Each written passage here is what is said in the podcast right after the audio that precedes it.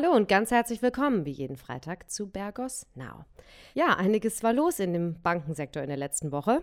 Ähm, wir schauen auf eine recht turbulente und bewegte Woche zurück, besonders wenn man ähm, in die USA blickt, haben wir dort wirklich recht viele Headlines verfolgen können zur Silicon Valley Bank, zur Signature Bank, First Republic. Das ist ein großes Spezialthema und ich freue mich heute, einen Experten dazu begrüßen zu können, und zwar aus London. Salomon Fiedler, Economist und also Volkswirt der Bärenberg-Gruppe bei uns. Hallo Salomon. Guten Tag. Salomon, könntest du vielleicht anfangen und für uns diese ganze Situation einmal kontextualisieren, beschreiben, was ist da passiert? Wir haben vielen Headlines gefolgt, aber vielleicht einmal einen Überblick, das wäre sehr hilfreich.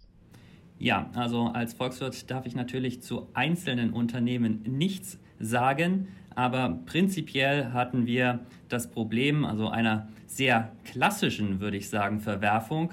Also Banken sind ja typischerweise da, dass sie ja kurzlaufende Einlagen einnehmen und dann äh, vielleicht längerfristig diese investieren. Das ist so das mhm. klassische Verständnis, was man von Banken hat. Da kann es natürlich passieren, dass ähm, es auch etwa in die andere Richtung geht. Das heißt, dass entweder die Zinsen sich nicht äh, so entwickeln, wie man sich das vielleicht erhofft hatte. Das heißt, dann die Aktivseite der Bilanz an Wert verliert oder auf der ähm, Passivseite eben die Einlagen wegfallen. Ähm, wenn es dazu kommt, dann kommt natürlich die Bank in Schwierigkeiten. Dazu gibt es eigentlich die Idee über Regulierung ja, zu verhindern, dass die Banken sich dort zu sehr ins Risiko bewegen. Das ist anscheinend in den USA etwas schiefgegangen und ähm, nun stehen wir vor dem Problem. Salomon, das ist natürlich jetzt der Kasus Knacktus. Was ist denn das Problem? Das äh, Problem ist, also letztendlich haben wir zwei Probleme gehabt. Einmal auf der Aktiv- und einmal auf der Passivseite von ähm, ja, manchen Instituten, nicht allen. Also es gibt auch in den USA durchaus ähm, eine Vielzahl an Banken, die ja äh, bislang sich noch sehr gut halten. Aber ähm, ja, wir hatten auf der einen Seite eben Bewertungsverluste ähm, bei langlaufigen Staatsanleihen aufgrund des sehr schnellen ja, Zinswandels in den USA und äh, teilweise auch ähm, ja, Einleger, die sich äh, dann äh, in, in der Unsicherheit dann doch äh, dazu entschlossen haben, ihre Einlagen abzuziehen bzw. umzuschichten. Und ähm, daher äh, kam es dann eben auch zu einzelnen ja, Banken, die dann in den ähm, ja, Konkurs gehen mussten bzw. aufgefangen werden mussten. Wenn du das skizzierst, Salomon, denken wir natürlich alle sofort ein bisschen an 2008. Ne? Stichwort Bankenkrise. Wenn du das jetzt vergleichst, gibt es Parallelen? Ich, wir erinnern uns natürlich, damals gab es Bailouts in den USA, die Regierung hat reagiert. Wie ist es dieses Mal? Ja, also die Situation reimt sich vielleicht, ist natürlich nicht ganz die gleiche. Also damals mhm. hatten wir tatsächlich irgendwo das Problem, dass man gar nicht wusste, ob ähm, gewisse Zahlungen aus ähm, den Assets, die man so gehalten hat in den Banken, überhaupt noch stattfinden würden oder ob es da äh, zu mhm. echten Kreditausfällen ähm, kommen würde. Heutzutage ist das Problem eher, dass also die Zahlung zwar noch relativ sicher ist, dann aus ähm, langläufigen amerikanischen Staatspapieren beziehungsweise vom ähm, amerikanischen Staat garantierten Papieren, aber diese Zahlungen eben weit in der Zukunft liegen. Und wenn Einleger heute ihr Geld zurückverlangen, ist das natürlich ja ein Problem äh, in der Fristentransformation dort rechtzeitig dann hm. wieder an das Geld zu kommen. Jetzt hat die US-Regierung ja nun schon reagiert. Was ist da passiert? Genau, also die US-Regierung ist einmal eingeschritten und hat ähm, ja auch bislang nicht der Einlagensicherung ähm, unterlegene Einlagen dann doch garantiert, beziehungsweise dort in den Schirm mit aufgenommen und ähm, auch ansonsten irgendwo versucht, erstmal etwas Ruhe in den Markt äh, zu bringen, eben mit ähm, solchen Statements äh, zu sagen, okay, also eigentlich äh, sind, sind die Sachen sicher und wir äh, stehen bereit, um äh, dort im Zweifelsfall einzuschreiten. Du hast es gerade schon gesagt, Ruhe in den Markt bringen. Es ist sicherlich so, dass Unruhe im Markt im Moment extrem spürbar ist. Ja, auch hier, auch in Europa, sicherlich auch in der Schweiz. Man kann fast sagen, um es ein bisschen salopp zu sagen, es schwappt über. Es gibt ja auch einiges aus hiesigen Situationen zu berichten. Kannst du uns da ein bisschen weiterführen? Genau, also die einzelnen äh, Situationen bzw. Firmen äh, sind natürlich wieder tabu. Allerdings ähm, ja, kann man schon ein paar, sagen wir mal, vielleicht Gemeinsamkeiten und Unterschiede herausstellen. Also die mhm. Regulierungen unterscheiden sich schon ein bisschen zwischen, ähm, sagen wir, dem Euroraum und den Vereinigten Staaten. Also im Euroraum gibt es da nicht so die Grenze, unter der man also vollkommen aus äh, den äh, Stresstests und so weiter ausgenommen ist. Also die Regulierung unterscheidet sich schon etwas. Wir haben also auch bislang ähm, ja noch nicht genau die, die gleichen ähm, Probleme dort äh, gesehen. Ähm, das heißt also, vielleicht ähm, sind die, die Institute im Euroraum wirklich dann doch etwas ähm, stabiler aufgestellt, so zumindest also wie, wie sich die Situation bislang darstellt. Gleichzeitig, also die, die grundlegende Idee der äh, Regulierung ist natürlich dann doch irgendwo ähnlich, dass man hingeht und sagt, also im Vorhinein versucht man als Regulierungsbehörde auch irgendwo ja, Risiken ja, zu zu abzuschätzen und dann die, die Banken vielleicht dazu bewegen, diese nicht einzugehen. Da kann es natürlich immer passieren, dass man sich vielleicht auf die äh, Risiken konzentriert, die man das letzte Mal gesehen hat hm. und dann die zukünftigen Risiken eben wieder übersieht. Und ähm, das kann auch äh, in Europa natürlich aufploppen ähm, zu jeder Zeit. Das muss nicht jetzt sein, das muss nicht irgendwo aus diesem ähm, aktuellen Anlass dann irgendwie das, das Risiko erhöhen. Aber diese Gefahr besteht also generell im äh, gegenwärtigen Regulierungssystem. Salomon, danke für die, für die Einschätzung und auch für den, für den Überblick, wirklich sehr hilfreich.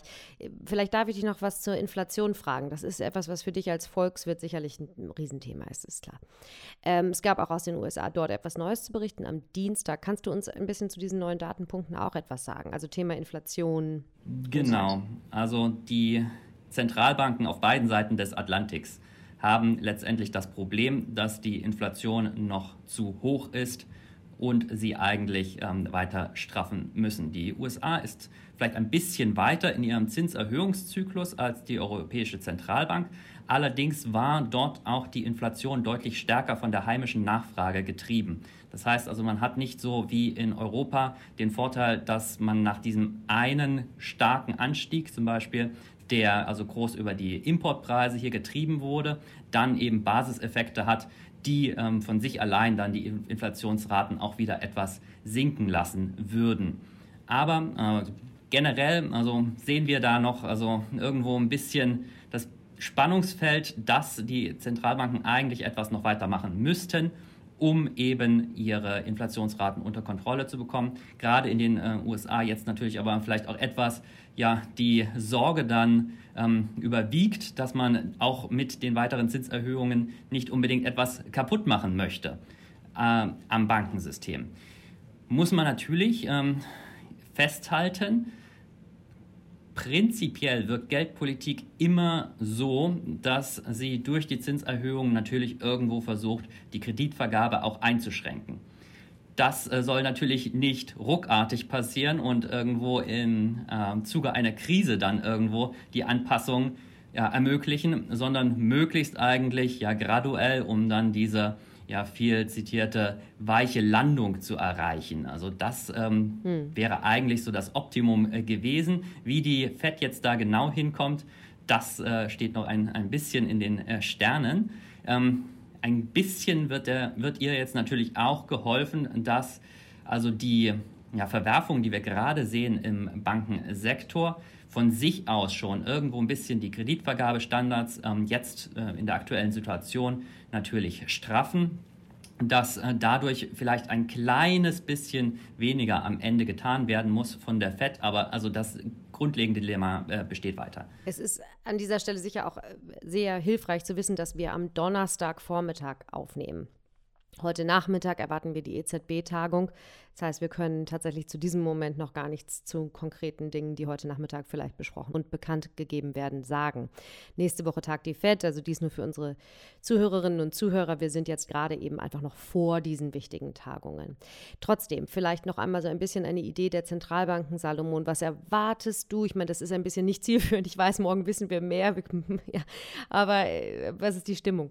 Ja, also für die EZB gehen wir schon davon aus, dass die 50 Basispunkte heute sehr wahrscheinlich sind. Also wie gesagt, wenn Sie das dann hören, dann äh, wissen wir vielleicht alle mehr. Aber also die Gründe für die 50 Basispunkte sind ja noch intakt. Also die EZB hat über die vergangenen Monate so oft und also so deutlich über die 50 Basispunkte gesprochen, dass alles andere, also ihrer Glaubwürdigkeit schon abträglich wäre. Und ähm, wie eben schon angesprochen, also die Inflation in dem Euroraum ist viel zu hoch und selbst in den ja, neuen ähm, Prognosen, die die Zentralbank ja heute auch zusammen mit ihren Entscheidungen dann veröffentlichen wird, dürfte die äh, Inflation im nächsten Jahr noch also deutlich über ihrem Ziel liegen und wahrscheinlich auch in 2025 noch leicht über den 2% verbleiben.